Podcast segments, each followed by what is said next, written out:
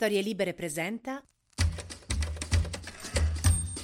11 luglio 2023, io sono Alessandro Luna e queste sono le notizie del giorno.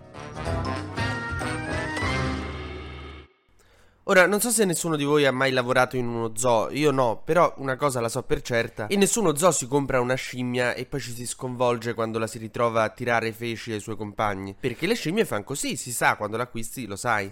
Ecco, per questo motivo io non capisco la sorpresa e gli attimi di terrore adesso in Rai sul caso Facci. Il giornalista di Libero che hanno fidato una striscia su Rai 2, che è finito nella bufera per aver pubblicamente preso per il culo una ragazza che ha denunciato una violenza sessuale. Però appunto se uno ha passato tutta la sua vita, gli ultimi vent'anni a tirare feci giornalisticamente, oggi non è che puoi dire ma dai, ne ha tirata un'altra. Ecco allora, parte dell'intelligenza di destra sta cercando di spiegarci che non è un coglione ma è un intellettuale di destra, che però vi inviterei a riflettere sul fatto che se vi trovate così spesso a dover risolvere questo equivoco, forse le due cose coincidono un po'. Mentre la RAI giustamente sta valutando se eh, sospendere Facci dopo queste frasi orribili incredibili. Che in qualsiasi paese europeo normale direbbero scusi in che senso valutando. È come se un ubriacone con una bottiglia di whisky in mano ti piomba con la macchina dentro il negozio sfondando la vetrina e tutto quanto. La polizia arriva e dice che forse sta valutando di fargli il test alcolico. No, glielo fai. Comunque insomma per questa mattina c'è la riunione in cui decideranno le sorti di questo Filippo Facci. Si sta pensando anche di affidare a un altro conduttore la striscia che avevano riservato per lui. Ma sì, per esempio so che in questo periodo il mostro del Circeo non sta facendo nulla. Può raccontarci un po' cosa le sue passioni reazioni. Quel... Se no, Kanye West che nega l'olocausto si può mettere tutti i giorni su Rai 2. Eh, può essere divertente.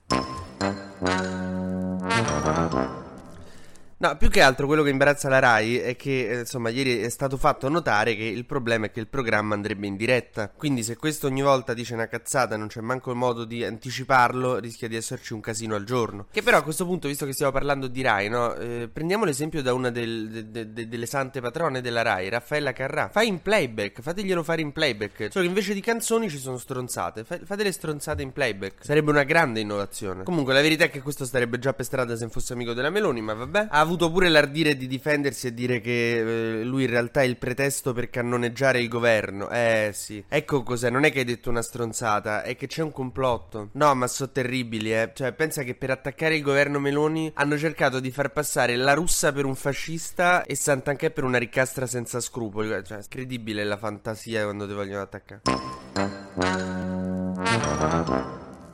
Ma andiamo avanti. Allora, la famiglia Berlusconi ha mm, mandato insomma un'istanza di sfratto praticamente a Marta Fascina, la ex compagna di Berlusconi, che deve lasciare Arcore, la villa famosa di Arcore di Berlusconi, entro tre mesi. Ora, voi direte, Berlusconi nel testamento gli ha lasciato 100 milioni di euro. Sì, ma voi avete idea degli affitti a Milano in centro? Ecco, questo però potrebbe essere, cara Marta Fascina, l'occasione per dire basta Milano, potresti, sai che fa, venire a vivere a Roma. Ma non dico tanto per i palazzi e i monumenti che anche sono carucci, ma perché in teoria il lavoro tuo è qua, perché questo è parlamentare parlamentare. Non si è mai vista, eh. Però anche potresti prenderla come una cosa turistica. Potresti venire per la prima volta a vedere il tuo posto di lavoro. Vedi, uh, guarda, qua si vota, qua ci sono i parlamentari, qua ci dovrei stare io.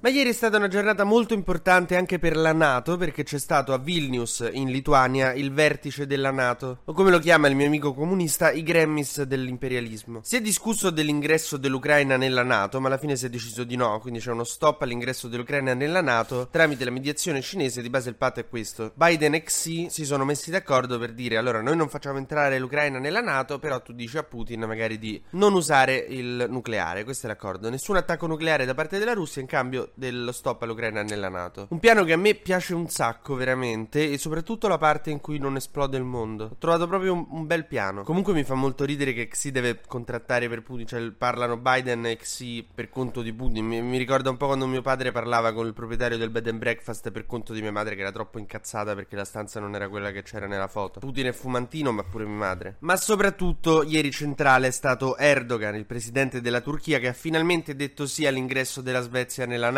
che quindi adesso potrà diventare un paese candidato e che poi adesso piano piano diventerà poi un paese membro. In cambio gli abbiamo dato una spintarella per, per entrare nell'Unione Europea, perché Erdogan vuole entrare nell'Unione Europea. Noi vorremmo che prima tipo smettesse di ammazzare i curdi, però sono sicuro che ci troveremo a metà strada, magari tipo li guarda male, facciamo che tipo smette di ammazzarli e li guardi male. Oppure si potrebbe vivere in pace rispettando le libertà e le decisioni degli altri popoli, però vabbè, adesso che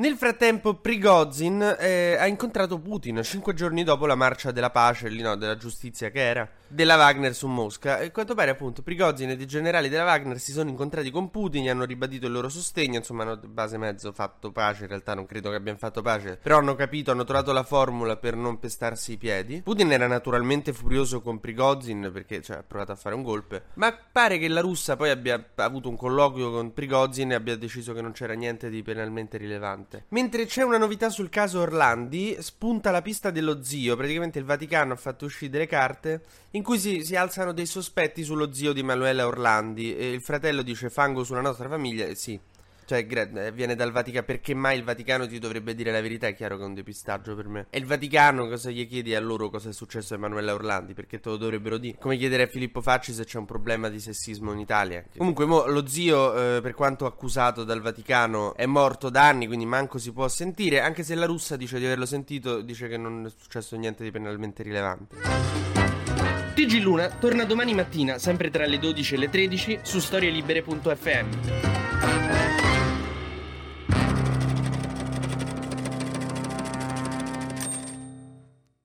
Una produzione storielibere.fm di Gianandrea Cerone e Rossana De Michele. Coordinamento editoriale Guido Guenci.